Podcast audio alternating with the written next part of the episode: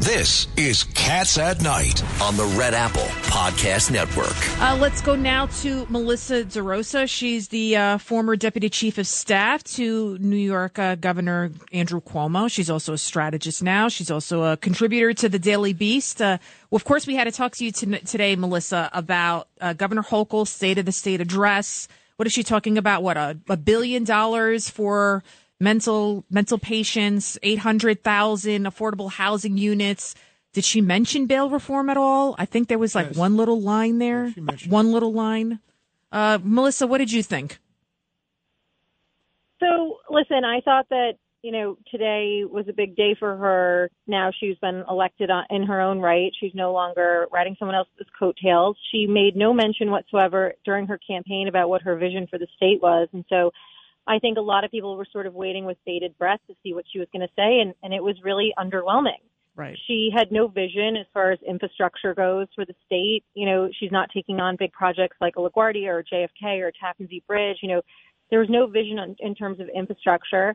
And then, as you said, on bail reform, which I think voters sort of sent a, a loud and clear message when she only won by five points in the state with 22% Republican enrollment, people were upset about the crime issue and bail specifically. And she made very little mention of it. And I think that what she did will only sort of upset the proponents of keeping the bail reform law as it stands while not gaining any points or credit with people who want to see changes made. And then, as you noted, you know, she did raise this point about wanting to create 800,000 units of affordable housing, which, you know, easier said than done. The proof will be in the pudding. I mean, that is something that you can say it's a long off goal, you know, and then you've got the reporters and the public have to sort of like keep tabs on how she goes. But, you know, I think the state is at a crossroads right now. I think the far left is really driving things in the wrong direction. I think that you've got real issues with outward migration and taxes and affordability, and public safety continues to be a concern. And, and I don't really think that she addressed any of it in, in sort of a meaningful way today. And then the biggest takeaway for me on top of that was she was back in the assembly chamber, which, you know, for Ed Cox, who I know is in the room, and Judge Weinberg, who has been around a, a while, you guys remember traditionally the state of the state was always in the assembly chamber and in the last administration governor cuomo said i'm taking it out of the assembly chamber and putting it into the concourse the egg in the concourse and sort of making it a people's speech and not a legislative speech. And the reason i mention this is you know she's in this big fight with the legislature who is currently in the process of rolling her on her uh, court of appeals chief judge pick. And so it was sort of fitting that you know, today she was cowing back to the legislature, back in in the assembly chamber, and I think it sort of sent a message. They're in charge now. So, She's Melissa, along for the ride. There's Melissa, no longer a strong executive. Ed, Ed Cox here. You you mentioned the uh, uh, the the Hector Lasalle uh, uh, fight, and I know you've been counting heads. Uh, where are you on that now? You know, the last head count I had was between 23 and 24 no's. But, you know, Chairman, the bigger thing I'm hearing is she is not backing down Hochul, but she's doing it sort of without a strategy to, to pick up votes. And so now it's becoming Andrea Stewart Cousins and Mike Gianaris in, in the legislature digging in. And I think that to the extent that before people were sort of falling on their own, deciding for themselves, I think that what I'm hearing is there's now a concerted effort to make sure that he does not survive because now it's become a larger fight between the executive and the legislature. So, mm-hmm. You know, I, I do not see it ending well for her. And that's a very good point, Melissa, because I, I think that she's going to be very severely injured in her governance over the next number of years, having lost this fight, if she in fact loses the fight.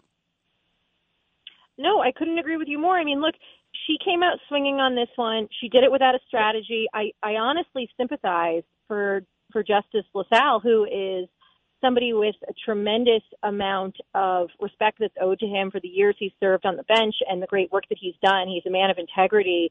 And, you know, he has unfortunately gotten caught up in the politics of this process with the far left and, and the unions. But, you know, he got into bed with her and she had no strategy to get him pushed through. And so he's hanging out there. She's sort of, you know, pounding her her fists on the table, but to what end? If you say I'm going to huff and puff and blow your house down, but you don't have any ability to do that, you know, what what's your end goal? So I think, you know, she gave away the pay raise for nothing. That was her maximum point of leverage. She's back in the assembly chamber today giving a speech that really didn't blow anybody's hair back, didn't have any sort of vision or grand plan for the state's future.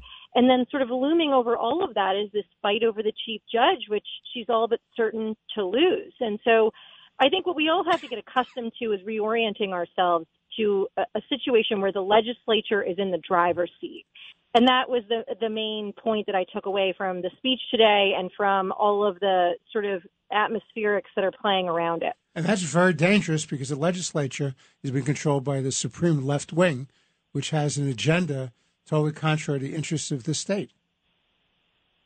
No, that that's right, Judge. And and you know, look, I am a Democrat, and I you know shudder when I see what's happening in Washington. And you've got the rules changes today where there's a new rule that McCarthy swallowed in order to keep his speakership, which is that one single member of the House can call for a vote of confidence to overthrow the speaker, which really says that you, you know, Matt Gaetz could be having a bad hair day and decide that he wants to, you know, hold a vote and tie things up in the House. And I think that that sort of speaks to what happens and the dangerous nature of when the far right takes over you know the government. And and any extremes all recognize that you can see it just as much on the left right. and that it can easily happen on the left. Yeah. and that that's sort of what i'm seeing foreshadowed here.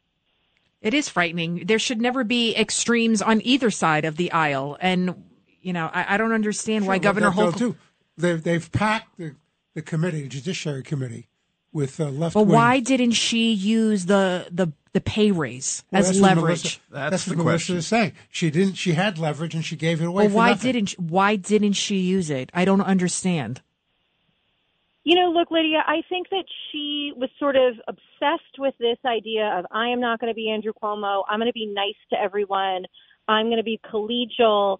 And what she didn't sort of recognize as being nice is nice, but being effective is what you're there for. And look, I don't think of George right. Pataki as a bully. I don't think of him as a jerk. I think of him as somebody who, at, at various points, Silver v. Pataki, and in his own pay raise fight, sure. he recognized yes, he the leverage that was afforded. And that's how that, that's how he got his charter school law in exchange for that's a pay right. raise. And I think that Governor Cuomo sort of operated the same way. And I think the that's legislature doesn't like it, but you know, tough luck.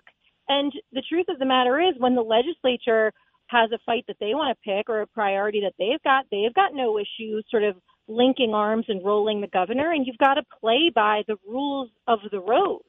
And the Constitution was laid out in a way that gave governors a certain amount of leverage. And she doesn't know how to use it. She hasn't figured that out. And I think that a, a state that is run by the far left is going to go in a very bad direction very fast. So you know, I hope to God she figures it out soon. But the speech today, the judge, the pay raise, the her you know five point win on her election, it doesn't give me a lot of hope. No, it doesn't. Well, thank you so much, Melissa DeRosa, for always telling it like it is, and we look forward to talking to you again real soon. Thank you. That sounds great. Talk soon, guys. It's Cats at Night on the Red Apple Podcast Network.